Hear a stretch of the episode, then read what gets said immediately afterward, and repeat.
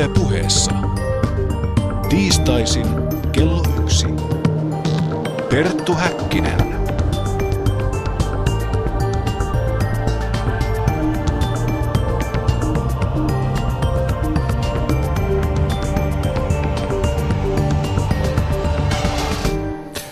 Voitokasta päivää täältä Orionin haarasta, rakkaat kuulijat, ja lämpimästi tervetuloa tämän viikkoisen Exopolitiikka-radiomme pariin.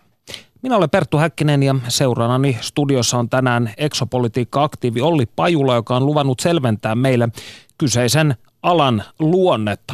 Panu Hietaneva puolestaan jututtaa vanhaa ystävämme veli Martin Keiteliä Vilja Kuvio kuvioista.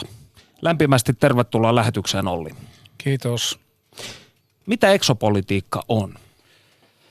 No se on sellainen, joku voisi sanoa, että tieteen alaa, mutta kun virallinen tiede ei oikein ymmärrä näistä mitään, niin voisi sanoa, että se on ää, tietynlaisten aloitteellisten ihmisten muodostama järjestelmä, jossa yritetään ää, niin kuin levittää ja edistää ää,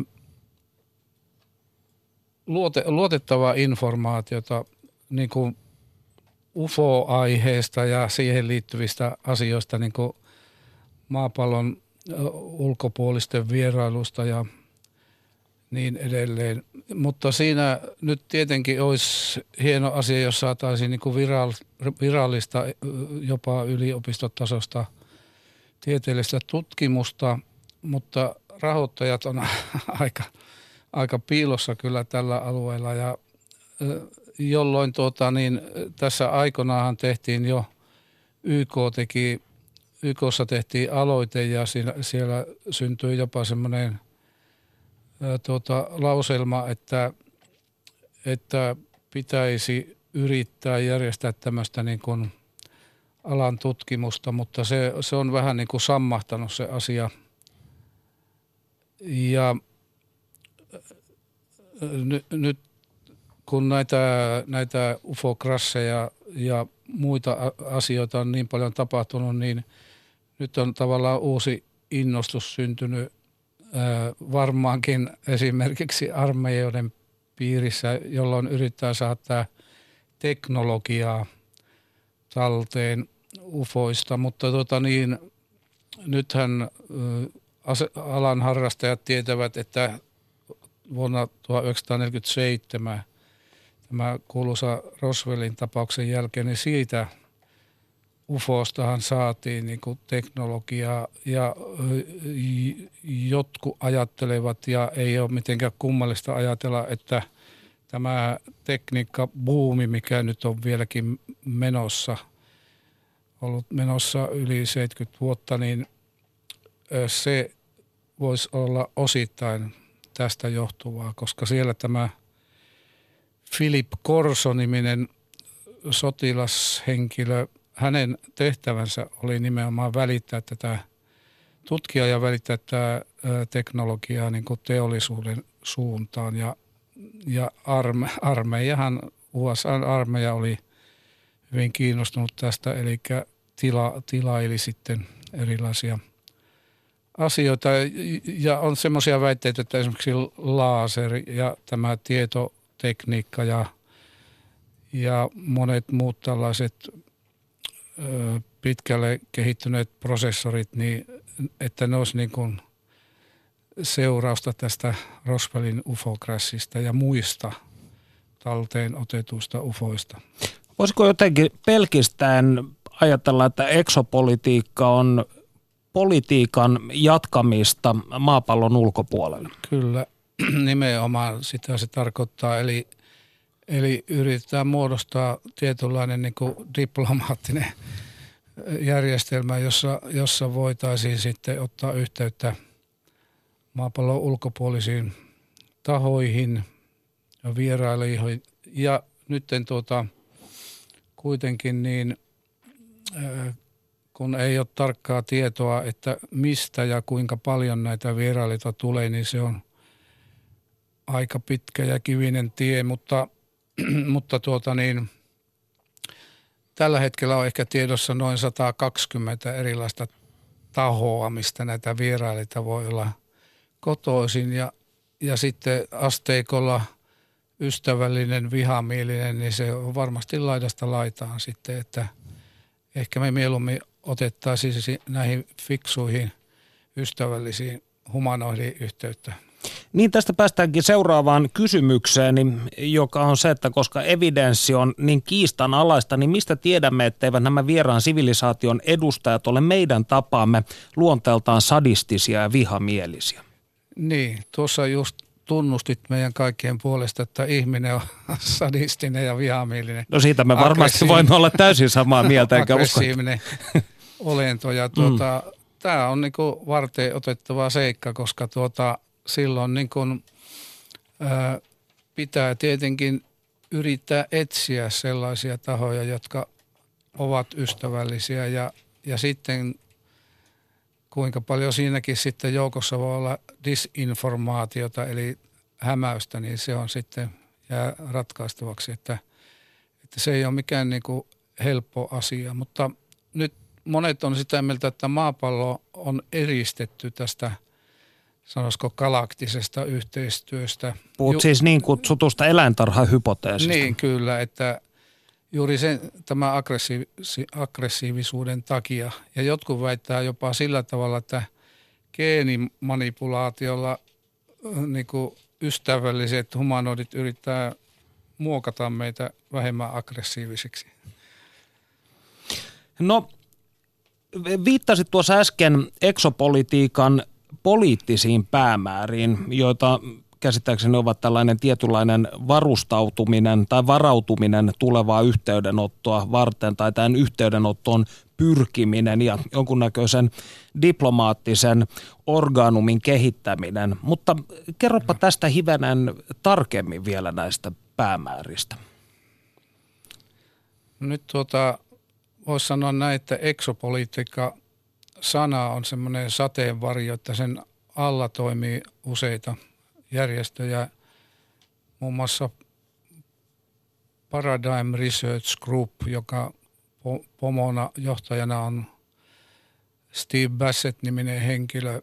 Hän on vieraillut Suomessakin minun kutsumana ja minä olen käyttänyt häntä sitten UFO-tutkijoiden kokouksissa ja, ja hän nimenomaan pyrkii nyt tähän, että USA on niin kuin diplomaattisella tasolla, siis niin kuin va, jopa valkoisen ää, talon, talon lobbari hän on, on mutta tuota, se ei ole oikein edennyt tämä loppaus ja oikeastaan missään maassa kunnolla. Mutta sitten on olemassa paljon valtioita, jotka on vapauttanut tiedostoja. Ranska. paljon, Ranska esimerkiksi ja nyt myöskin britit on vapauttaneet ja monet muut. Mutta tuota, sitten tämä Paradigm Research Group, niin sillä on tuota, tämmöinen maailmanlaajuinen niin kuin nettiverkosto, johon kuuluu noin 50 maata virallisesti ja sitten epävirallisesti, niin kuin varmaan seurataan sadasta maasta – tätä juttua. Ja mä, mä oon niin sen, sen systeemin niin Suomen edustaja ja oikeastaan ainoa jäsen, koska mä en halua alkaa johtamaan mitään kovin, kovin laajaa äh, systeemiä. Ja tuota, mutta sitten on lisäksi olemassa semmoinen kuin Exopolitics Institute, jonka johtajana on Michael Salla-niminen filosofian tohtori ja hän, hän tuota niin, järjestää myöskin kokouksia. Ja sitten on äh, Paula Harris niminen äh, itali- italialais-amerikkalainen toimittaja, joka on kirjoittanut paljon kirjoja aiheesta. Hän järjestää myöskin konferensseja. Muun muassa nyt on juuri menossa yksi konferenssi tuolla USAssa. Eli näitä, näitä tuota, niin tämä sateenvarjo alla olevia järjestöjä on, on paljonkin.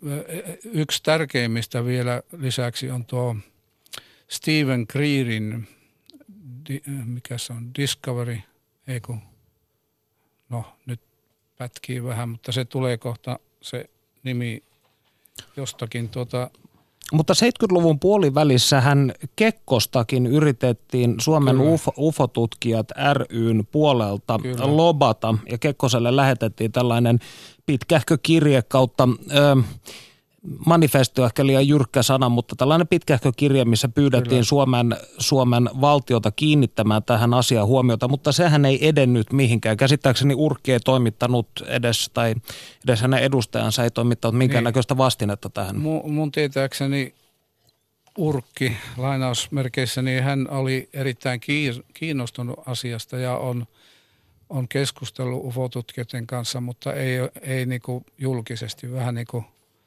keittiön portailla ja, ja tuota, mm. ei ole niin sillä tavalla virallisesti edennyt. Ja tämä sama tilanne on hyvin monessa maassa.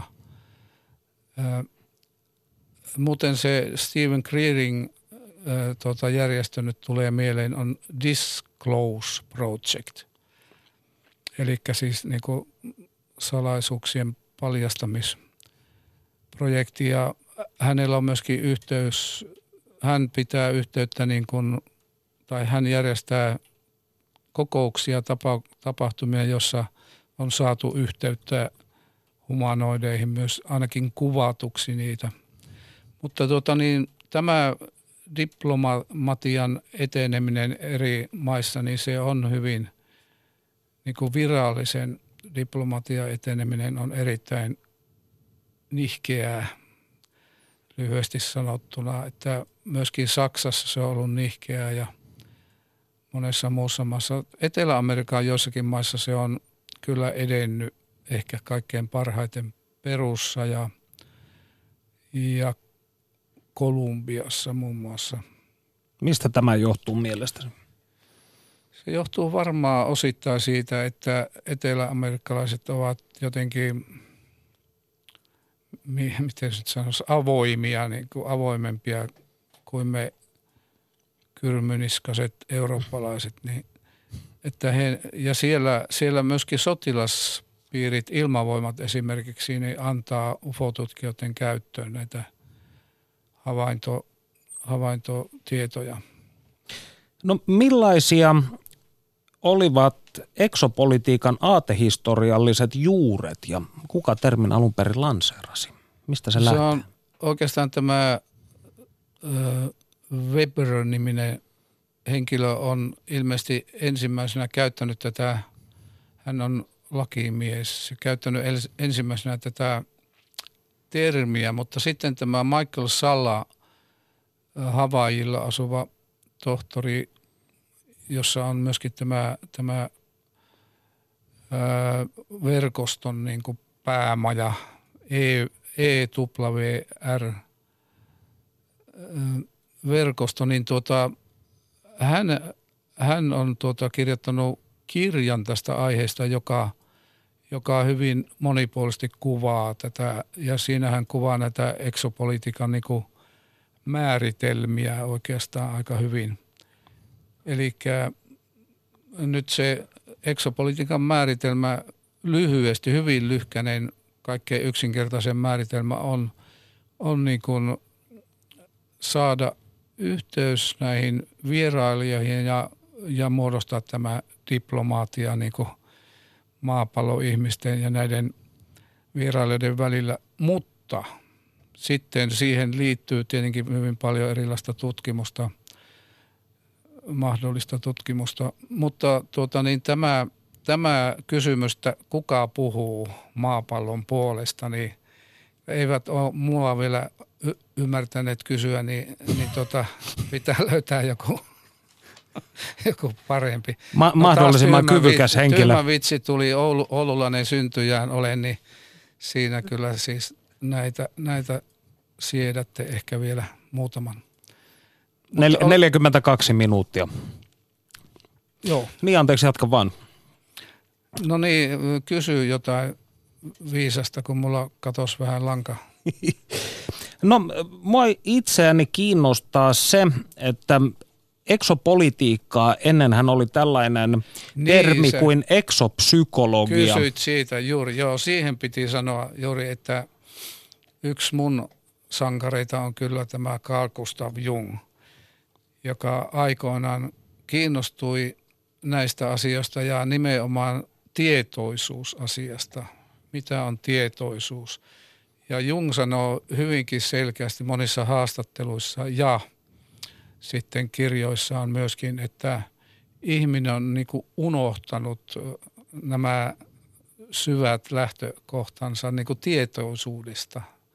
Ja tuota, hän on sitä mieltä, että, että me katsellaan niin kuin hyvin, hyvin kapealla sektorilla näitä asioita ja, ja tuota, meidän pitäisi niin kuin päästä syvemmälle siihen tietoisuuden pohjaan, joka on ilmeisesti tämmöinen lähtökohta. Se voi olla jopa sillä tavalla, että monet eksopolitiikankin tutkijat ja edistäjät niin sanoo niin, että, että kaikki mitä on olemassa on tietoisuutta.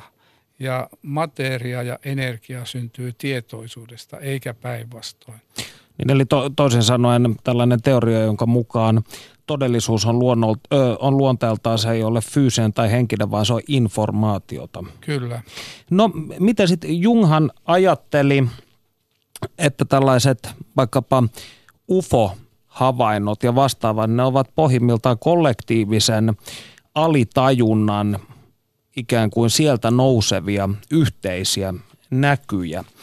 Niin eksopsykologia tietysti ö, otti tämän kulman hyvin huomioon, mutta tarkastellaanko sitä millä tavoin tai miten siihen suhtaudutaan eksopolitiikan alueella? No nyt ei, ei voi tuota niin lyhyesti sanoa, sanoa, että mikä on eksopolitiikan suhtautuminen asiaan, koska me ollaan yksilöitä ja meillä ei ole mitään tota, Teillä ei ole puoluekuria. Ei ole ollenkaan.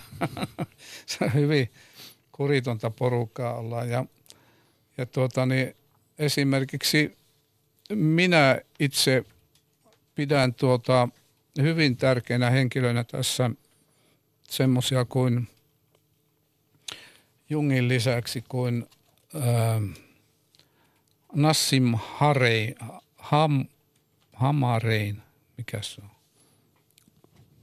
Mä kaivan se Siis eksopolitiikan tutkijana vai ekso? Niin, ää, tietoisuuden tutkijana, UFO-tutkijana, fyysikkona, koska tuota, nyt itse asiassa kvanttifyysikot ovat tuomassa niin kuin omaa panostaan tähän asiaan. Ja se on semmoinen panosta, se on valtava, valtava hieno asia, koska tuota niin, siinä tuo tietoisuusasiakin kvanttifysiikan termeillä voidaan selittää hyvinkin pitkälle.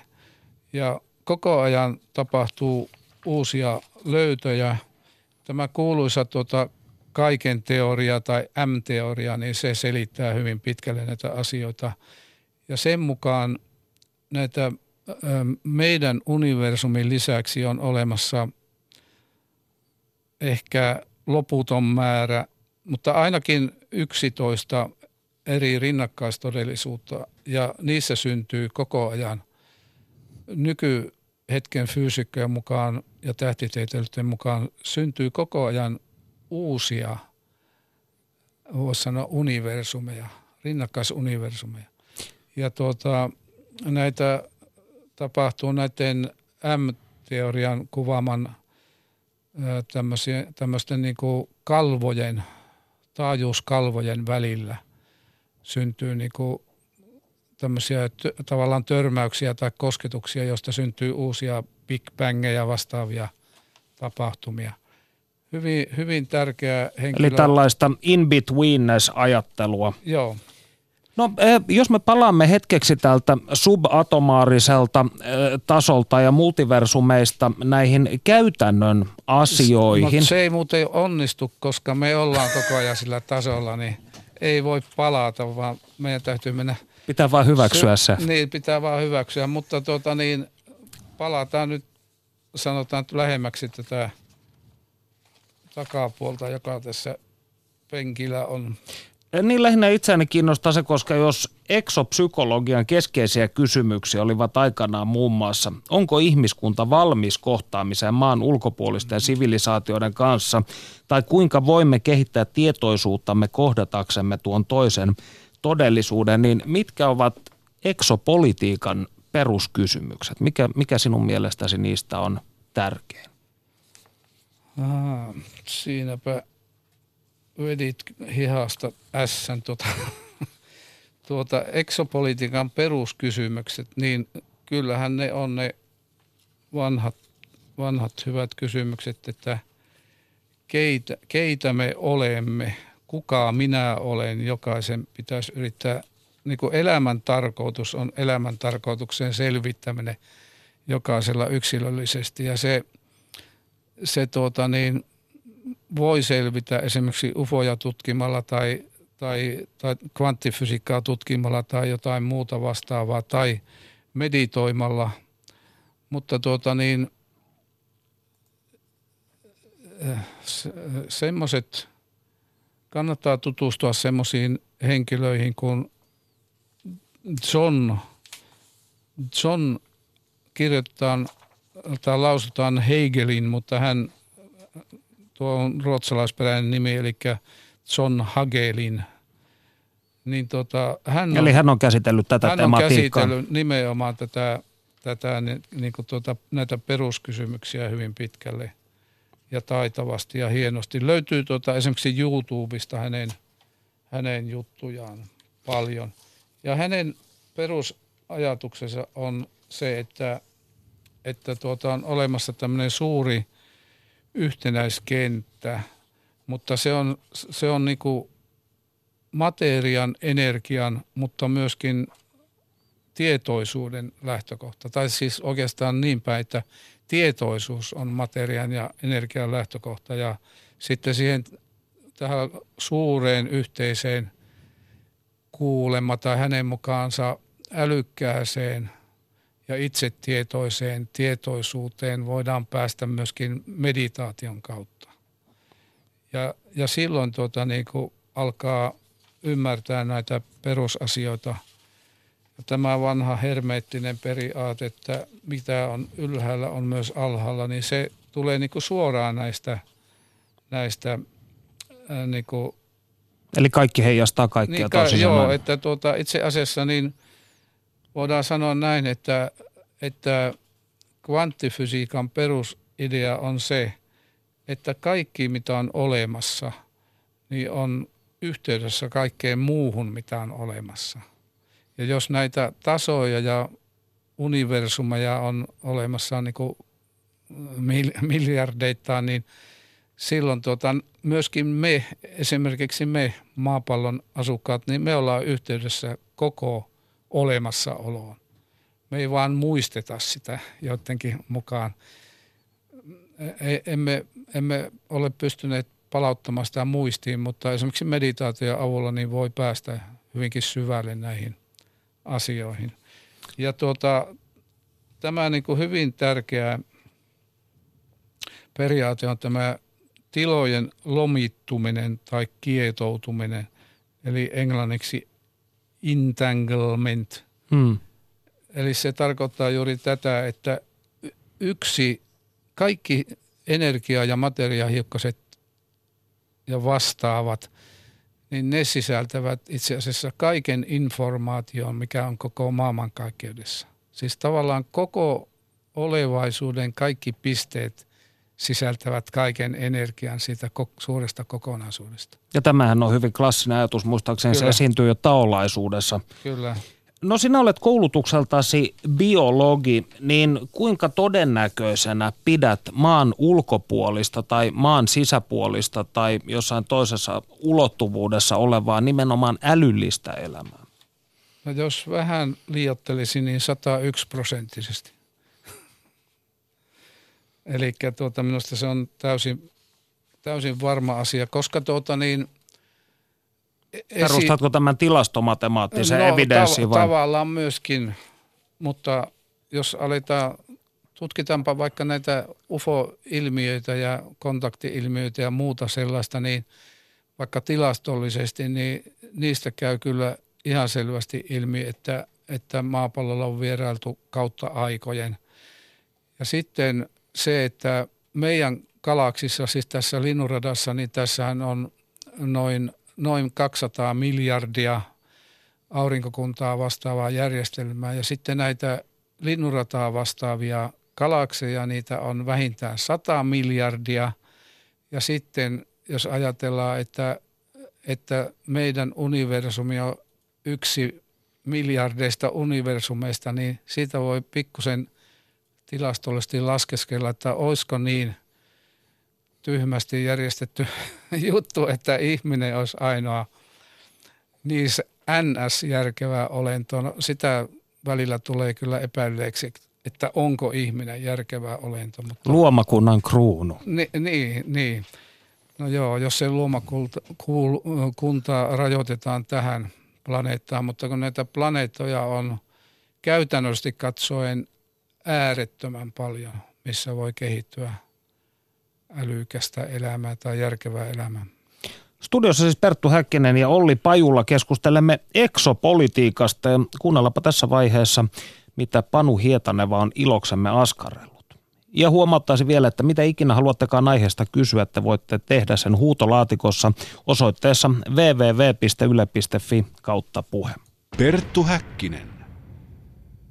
Veli-Martin Keitel on tuttu mies viime helmikuun ohjelmastamme, jossa hän kertoi meille pyhän geometrian kiehtovasta maailmasta. Päätimme kääntyä jälleen Keitelin puoleen, koska hän on myös intohimoinen viljakuvioharrastaja ja tuntee ilmiön läpi kotaisin. Keitel on käynyt useita kertoja tutustumassa viljakuvioihin Briteissä, tehnyt aiheesta YouTube-videoita ja ylläpitänyt viljakuvioita käsittelevää verkkosivua jo vuodesta 1997. Olet palannut hiljattain Iso-Britanniasta, jossa oli tutustumassa viljakuvioiden mysteereihin. Millainen oli tämänkertainen reissu? No tässä oli meillä kyseessä tällainen ryhmämatka, jossa meitä oli kolme vetäjää ja 13 osallistujaa. Ja me kierrettiin siellä Etelä-Englannin kohteissa ja nämä viljakuviot tai itse käytän me sanaa peltokuvio, koska se antaa vähän laajemman mahdollisuuden, koska niitä tulee muu, muu, muustakin kuin viljasta. Niin nämä peltokuviot tuota, oli niin kuin yhtenä semmoisena niin kuin osa-alueena tässä ja sehän on sellainen asia, että kun niitä ei voi ennakoida että täysin, että missä niitä tulee ja milloin, niin niiden varaan ei voi niin kuin ihan varmuudella laskea. Että Mitä nämä peltokuviot sinun näkemyksesi mukaan oikein ovat? Teknisesti ottaen ne on, ne on niin kuin voisi sanoa, että ne on niin kuin maisemataidetta, eli vilja tai muu pelloilla kasvava kasvusto on lakoontunut geometriseen muotoon. Tässä kun tätä kysellään, että mitä nämä on, niin siinä monesti haetaan semmoista yksiselitteistä vastausta, että se on joku tietty asia, mikä sitä aiheuttaa. Mutta mä oon tästä vuosien varrella sen havainnut, kun on tehnyt tutkimusta, on omia kokemuksia, on haastatellut ihmisiä, että siinä on niin kuin useampia niin kuin tekijöitä mukana, joilla on erilaisia intressejä. Ää, eli tota, siellä on myöskin niin kuin hyvin suuri tai merkittävä osa kuvioista on aivan selvästi ää, niin kuin fyysisesti ihmisten tekemiä ja se on ilman muuta fakta, että monet kuviot on tehty ja itse tiedän aika tarkasti, että miten niitä voi tehdä. Ja kuitenkin siellä on lähtökohtana tällainen ilmiö, joka ei ole niin kuin ihmisen kädestä tai jalasta tai päästäkään lähtöisin, ja sen ymmärtämiseksi on hyvä niin kuin katsoa sitä ilmiötä niin kuin sieltä ihan historiasta 70-80-luvulta asti, että minkä tyyppisiä ne kuviot on ollut ja miten se on lähtenyt liikkeelle. Ja ihmiset on tavallaan lähtenyt siihen kopioimaan ja myöskin niin kuin olemaan mukana siinä niin kuin aktiivisena osallistujana. Hyvin monesti nämäkin kuviot, mitkä selvästi on ja jopa niin kuin ihan tiedettävästi on ihmistekoisia, niin on osana tämmöistä niin kuin suurempaa ikään kuin näistä kaikista kuvioista, varsinkin mitä Englannissa tulee, kun niitä keskittyy sinne, niin niistä tulee semmoista niin kuin kokonais, kokonaisuutta, jossa on mukana monen tyyppisiä kuvioita.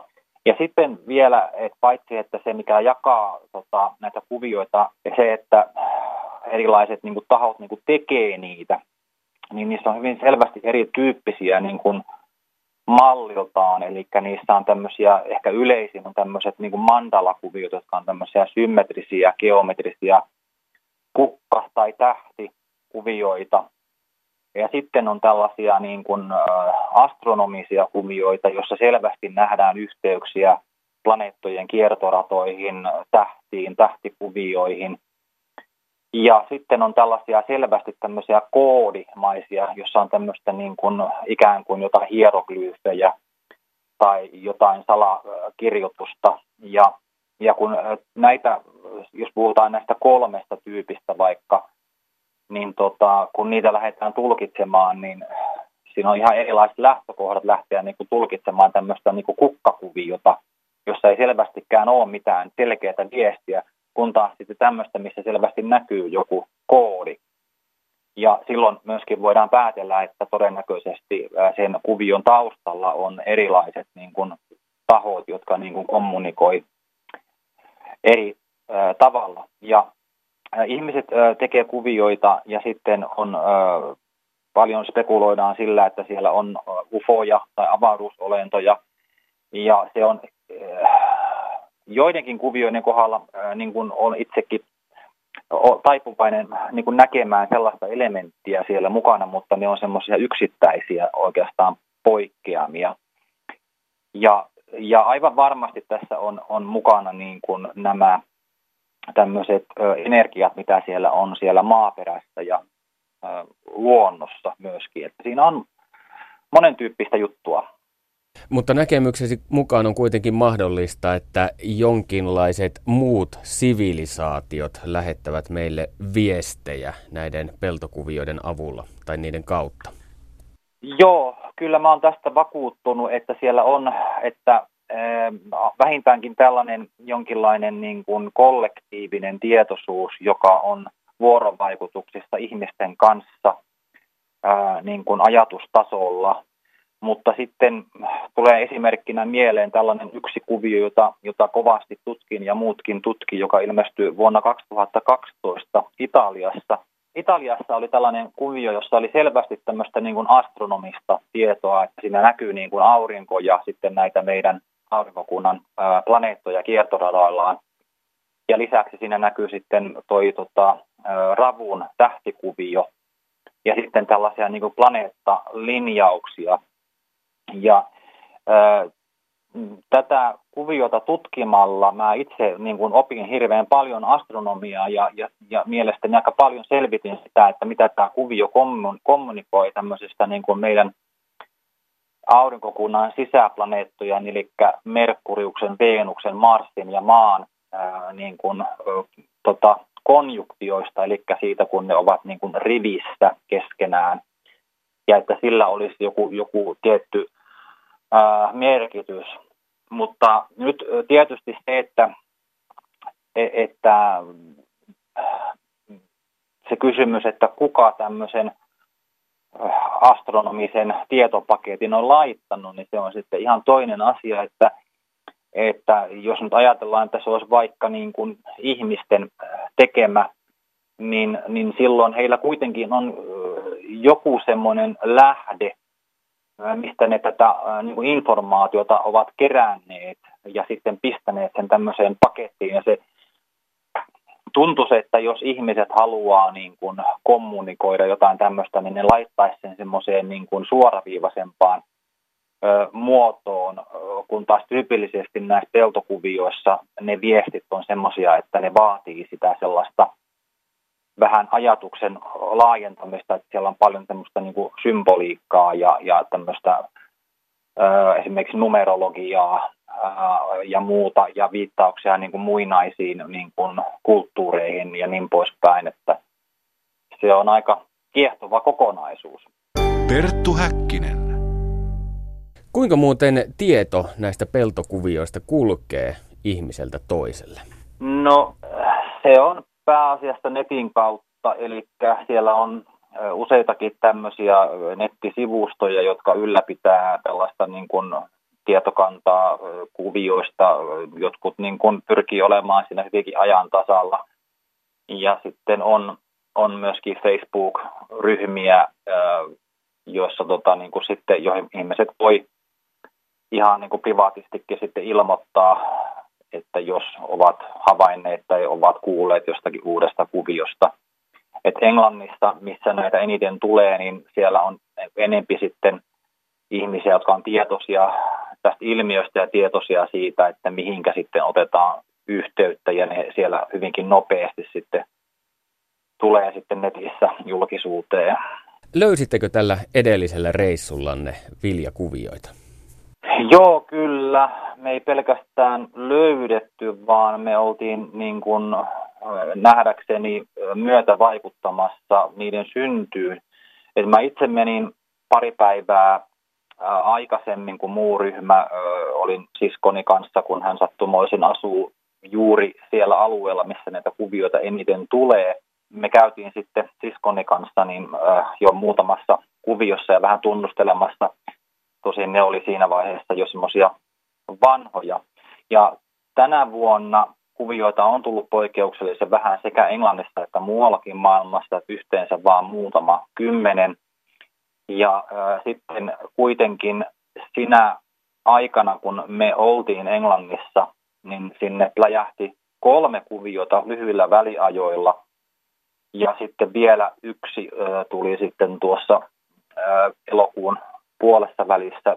Ja tota, tosiaan siinä oli, oli semmoista mielenkiintoista tapahtumasarjaa, joka niin kuin itselleni aika lailla kyllä niin kuin vahvisti sen, että me, se mitä me, me tehtiin siellä, niin vaikutti sitten näiden, ainakin näiden kolmen kuvion syntymisajankohtaan ja sijaintiin ja myöskin mahdollisesti niiden muotoon.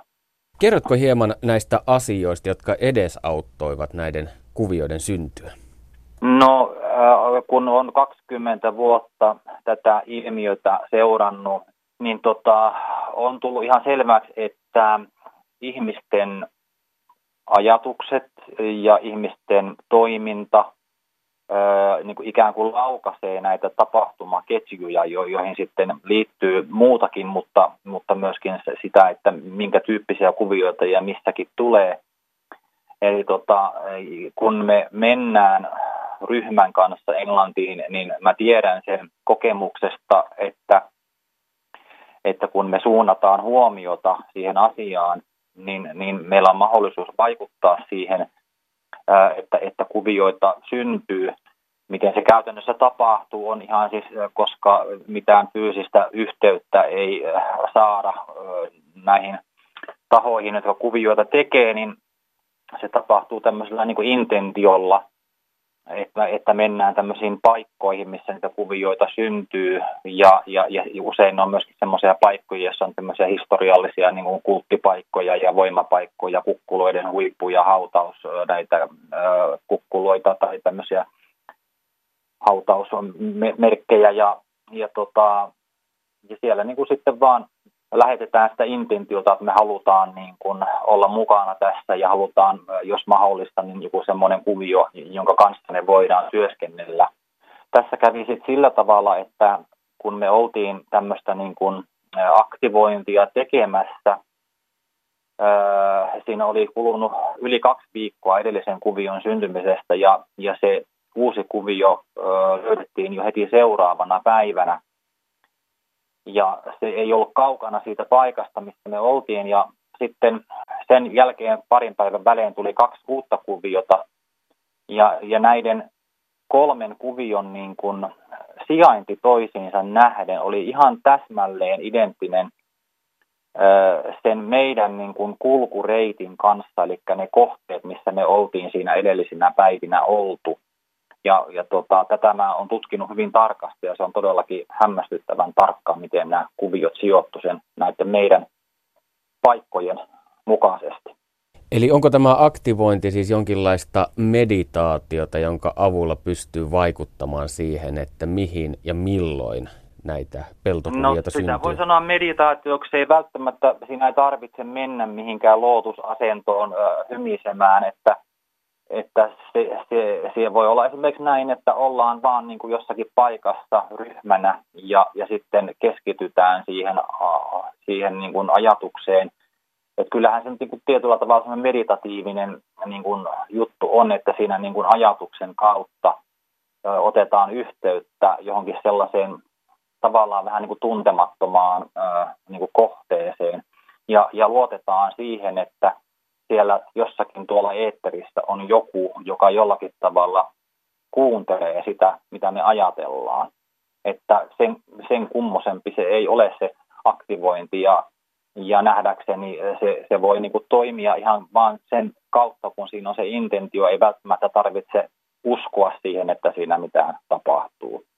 Mutta sen verran niin kuin tähän nyt voisin lisätä vielä, että tämä ei välttämättä kuitenkaan ihan kaikilta onnistu että mä itse olen, olen sellainen henkilö ja tiedän, että on tämmöisiä henkilöitä, joilla on tämmöinen, tämmöinen erityisen syystä tai toisesta niin kuin tämmöinen erityisen läheinen suhde tähän ilmiöön ja, ja tämmöiset ihmiset, niin kuin, paitsi että ne kuviot vetää meitä puoleensa, niin me jollakin tavalla pidetään niitä ö, kuvioita myöskin itsemme puoleen. Ja, ja, ja se voi tapahtua myöskin ihan, mulla on tapahtunut sitä, että moneen kertaan niin, että kuvio on tullut juuri sinne, missä minä olen ollut, vaikka se olisi ollut semmoinenkin paikka, missä koskaan aikaisemmin kuviota ei ole ollut. Mutta en väitä, että tässä tapauksessa kysyä siitä, että pelkästään ää, niin kuin minun perässä nämä kuviot olisi tullut, vaan kyllä tässä tämä meidän ryhmän liikkuminen ja toiminta oli siinä mukana. Jotkut ihmiset ovat väittäneet nähneensä viljakuvion syntymisen. He ovat kertoneet, että ne syntyvät nopeasti muutamassa kymmenessä sekunnissa. Mutta oletko sinä koskaan nähnyt viljakuvion syntymää omin silmin? Äh, mä olen nähnyt kuvion syntymisen silloin, kun mä olen ollut itse tekemässä kuviota. Eli mä oon kahta kuviota ollut fyysisesti tekemässä ja siinä on ollut osittain tarkoituksena niin kuin nähdä, että – miten se on mahdollista. Ja mä olen nähnyt myöskin videolta ää, sitä, kuinka ihmiset tekee kuvioita, mutta en ole ikinä nähnyt, ää, että kuvio olisi syntynyt jonkun tämmöisen mystisen ilmiön seurauksena. Ja ää, tosiaan näitä on näitä ihmisiä, jotka, jotka niin kuin väittää nähneensä tämän, mutta niistä ei ole sitten kuitenkaan sellaista vakuuttavaa kuva-aineistoa olemassa ja se on ymmärrettävääkin sikäli, että kuviot syntyy lähes poikkeuksetta yön pimeimpään aikaan ja silloin on, on niin kuin jos ajatellaan, että tämmöinen tavallinen ihminen tai ryhmä siellä jossakin pellon reunalla tai kukkulalla katselemassa, niin heillä tuskin on sitten sellaisia välineitä, kuvausvälineitä, joilla sitten pimeässä saisi sitä kuvattua, vaikka, vaikka silmällä nyt sitten näkisikin jotakin, että siellä, siellä tapahtuu. Perttu Häkkinen. Ja lämmin kiitos Panu Hietanevalle ja Veli-Martti Keitelille tästä hypähdyksestä kosmisen graffitin maailmaan. Ja kuten me jatkamme täällä Olli Pajulan kanssa täällä studiossa eksopolitiikasta puhumista ja Olli, Veli Martinin mukaan viljakuviot ovat yhteydenottoja maan ulkopuolisilta sivilisaatioilta, niin mitä sinä ajattelet näistä Keitelin väitteistä? Voi, voi olla aivan hyvin. Ja tuota niin, no veli Martin on kyllä mun vanha tuttava, tai en kovin vanha minun verrattuna, mutta kuitenkin niin sanotusti vanha tuttava ja ollaan paljonkin poristu ja soiteltu yhdessä, mutta sitten tämä idea, niin mun mielestä on aivan oikea, että, että tämä tietoisuus, joka ilmeisesti on yhteinen, se on tavallaan niin kuin pisara tietoisuuden valtameressä, jolloin tuota, jokainen pisara, jokainen yksilö, jokainen ajatteleva olio voi vaikuttaa siihen suureen tietoisuuden mereen ja nyt sitä taustaa vasten ajatellen tämä idea, Veli Martinin ajatus, että, että tämä intentio tai ajatus siitä, että olemme yhteydessä johonkin tietoisuuteen ja voimme vaikuttaa siihen. Ja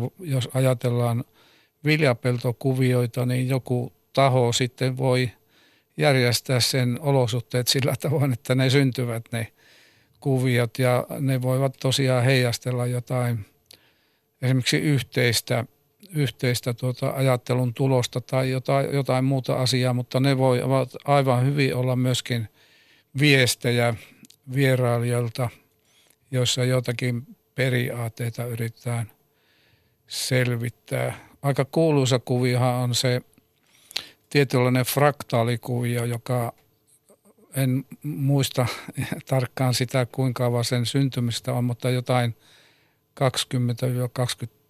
vuotta varmaan, niin, niin siinä, siinä tuota, niin sen tekeminen ihmisen voimin esimerkiksi olisi täysin mahdottomuus, koska siinä oli näitä, näitä fraktaaliosioita, niin siinä oli niin satoja tai tuhansia, jolloin tuota se, näitähän on nimittäin ihmiset on tehneet ja väittää tekevänsä niitä, mutta niin monimutkaisen kuvion tekeminen niin nopeasti kuin se tietojemme mukaan on tapahtunut, niin on mahdotonta. Ja näitä tämmöisiä vastaavia monimutkaisia kuvioita on, on sadoittain varmasti olemassa tai ollut. Eli tuota, mä olen samaa mieltä veli Martinin kanssa siitä, että tällainen yhteinen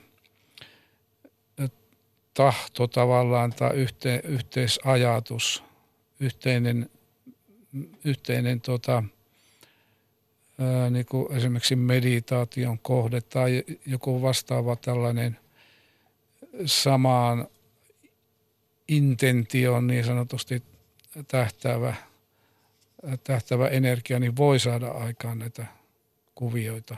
Eli eikö tässä päästä aika perinteisen tämmöisen magian alueelle? No tavallaan, että tuota niin kuin, tähän olemassa valkoista makiaa ja sitten lakritsia, eli mustaa makiaa. Ja, ja tuota, nämä, niin kuin kaikissa asioissa on nämä ääripäät tietenkin olemassa, mutta jos ajatellaan esimerkiksi vaikka jookien toimintaa, sanotaan esimerkiksi 5000 vuotta sitten, niin he kyllä saivat aikaa ihmeellisiä asioita jo silloin.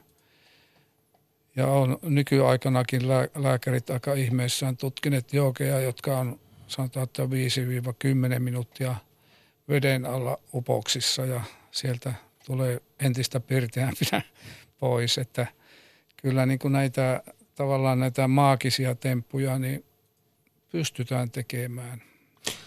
Eli todellisuus tottelee mieltä sinun mielestäsi? No kyllä, koska todellisuus on muodostaa mielen, ei päinvastoin, että mieli muodostaa todellisuuden. No täällä tuli kansan parista tällainen kysymys. Jos joku laji pystyy kommunikoimaan ja liikkumaan galaktisesti, niin eikö sen diplomaattia ja ihmisen tietoisuus heidän olemassaolostaan ole sama kuin, että toiselle mantereelle matkustava turisti loisi diplomaattisuhteet termiittikekoon? No kyllähän se on hyvin tarkalleen juuri niin, että, että on olemassa tietenkin erilaisia, sanotaan, että jos on miljardeja sivilisaatioita – niin kyllä, kyllä siellä voisi löytyä yksi siitä joukosta, joka on kiinnostunut ihmisestä ja voisi ottaa yhteyden. Mutta se, että ymmärretäänkö me sitä yhteydenottoa, niin se on eri asia. Mutta kyllähän tota, se termittikin ymmärtää sen, että tuossa nyt on jotain kummallinen iso möhkele liikuskele, joka yrittää hämmentää heidän elämänsä siellä termittikeossa, niin samalla tavalla me voidaan olla – hämmentyneitä sitten tämmöisestä vastaavanlaisesta ilmiöstä, jota ei pystytä selittämään. Jos ajatellaan, että joku matkustelee esimerkiksi galaksissa ja, ja tuota niin, vaikka madonreijän kautta siis ajattomasti ja paikattomasti tai, tai saa suorastaan ainoastaan niin kuin tajunnan avulla tai tietoisuuden avulla aikaa ilmiöitä, niin kyllä niitä niin kuin nykymaailman tiedemiehet on aika ihmeissään yrittäessään selittää näitä. Eli hämmennys voisi olla tällainen eksopolitiikan kulmakivi. Kyllä. Joo, kaikki ihmiset äh, harrastakoon eksopolitiikkaa, jotka ovat helposti hämmennyttävissä. No ohjelmassamme aiemmin vierailut tähtitieteen dosentti Harry Lehto Turun yliopistossa tote, yliopistosta totesi, että voi olla, ettei muita sivilisaatioita kiinnosta ottaa meihin yhteyttä, koska olemme niin tyhmän näköisiä galaktisessa sivilisaatiokerhossa. Niin mitä mieltä sinä olet tällaisesta väitteestä? Aika hyvin, hyvin väitetty kyllä minusta, että tota, tämä voisi olla aivan, aivan totta, että, että emme osata ehkä käyttäytyä välttämättä niissä bileissä niin sillä tavalla kuin galaktisen neuvoston kokouksissa pitäisi käyttäytyä, että, että voi olla, että me ollaan niin, kuin niin paljon eri tasolla, mutta ollaan, me ollaan tässä kehittymässä ja kuulemma sitten. Jotkut viisat ovat sanoneet, että me, meillä – meilläkin, meidän kehossa ja meidän mielessä, meidän tajunnassa itse asiassa on olemassa kaikki tieto. Että me ollaan vaan niin töppöjä lainausmerkeissä, että me ei niin kuin päästä käsiksi siihen tietoon. Unessa. Unessa, kyllä. Uni on hyvä. Jungin mukaan oli aikaisemmin puhetta Jungista, niin Jungin mukaan tuota, niin sanotut selkounet ovat juuri näitä viestintuojia. Eli selkounia, kun pystyy selittämään itselleen, niin silloin pääsee käsiksi omaan tajunnan niin näihin palikoihin tavallaan, joista rakentuu näitä erilaisia ajatuksia. No, aikamme alkaa valitettavasti kohta puolella loppua, mutta kerkeisimme muutaman asian vielä käydä. Sitä on hyvin paljon väännetty kättä ja vedetty köyttä, että onko maan, onko maassa vierailut tällaisia viestin tuojia, joihin viittasit, niin minkä tyyppisiä erilaisia kontakteja ihmisillä kerrotaan olleen? No on hyvinkin semmoisia niin fyysisen käytännönläheisiä tavallaan kontakteja, mutta sitten on olemassa hyvinkin niin kuin, ikään kuin esoteerisia tai semmoisia hyvin laajoja niin kuin filosofisia ajatuksia, jotka tulee eri tavoin, siis joko suoraan humanoidien kanssa jutellessa, mutta ne voi tulla monella muulla tavalla erila, erilaisten järjestelmien kautta, mutta sitten tämä, että että tuota, näitä kontakti-ilmiöitä kyllä on ollut kautta aikojen ja niitä on edelleen valtavasti. Siis varmaan miljoonittain joka vuosi, mutta siinä on se pointti, että, että hyvin monet kontaktihenkilöt eivät halua puhua niistä mitään, koska se lei, niin kuin leimaaminen on hyvin näppärästi tapahtuu meiltä ihmisiltä, että joku leimataan hulluksi – sen takia, että hän kertoilee siitä, kuinka tapasi humanoideja ja sai tämmöisiä ja tämmöisiä ideoita heiltä. Onko sinuun otettu yhteyttä? jos mä vastaan rehellisesti, niin mä voin sanoa, että luulen niin, mutta tuota, en ole varma, koska mulla on tapahtunut se ilmeisesti useimmiten kehon ulkopuolella liikkuessani – Eli tämmöisen niin astraaliprojektion aikana. Eli siis tällaisessa OBE-tilassa? Joo, joo. autobody tai kehosta poistuneena. Mutta voitko jollain tavalla konkretisoida sitä kuulijoillemme kuitenkin, millaisia nämä ö, tilanteet ovat olleet? No siinä se on aika, aika tuota epäkonkreettisen tuntuinen juttu, koska tuota mä koen itse, että mulla on kotkan näköinen henkiopas.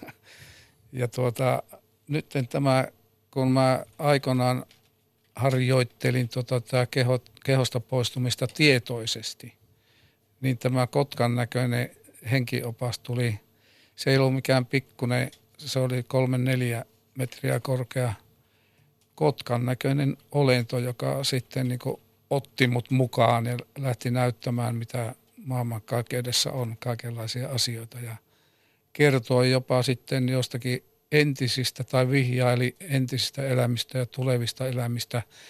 Tästä päästään näköjään näppärästi Aasin sillan eli Ollin sillan kautta siihen, että, että aikaa ei, ei ole olemassa tämmöisenä janana, vaan se on, kaikki on suurta nyt hetkeä. Eli tuota, itse asiassa me, me ollaan samanaikaisesti menneisyydessä, tulevaisuudessa ja nykyhetkessä. Kaikki on tavallaan suurta nykyhetkeä. Ja tätä sitten jokainen voi omien kykyjensä tai halujensa rajoissa ikään kuin hyväkseen käyttää. Niinkö? Kyllä, joo, kyllä. Vielä viimeinen kysymys ennen kuin valitettavasti joudumme lopettamaan. Voisiko, voisitko 20 sekunnissa vastata kysymykseen, onko Suomessa tarvetta eksopoliittiselle puolueelle? On. Sekunnissa tuli. Se oli erittäin jämptisti. Lämmin kiitos vierailusta Olli Pajula. Kiitos, oli mukava vierailla täällä Ylellä. Jäikö mitään hampaan koloon vai tuliko kaikki sanottua? No ky- ei tullut kaikki sanottua, koska mulla on noin 10 miljoonaa vastaavaa aineistoa tuolla kotona ja tie- tietokoneilla, että, mutta, mutta tuota, niin vähän päästiin raapimaan pintaa. Ja toivottavasti en kuitenkaan ydin anna tässä. niin ei tullut käymään. Lämmin kiitos ja me palaamme aiheeseen ensi viikolla. Siihen saakka voikaa hyvin. Yle puheessa. Tiistaisin kello yksi. Perttu Häkkinen.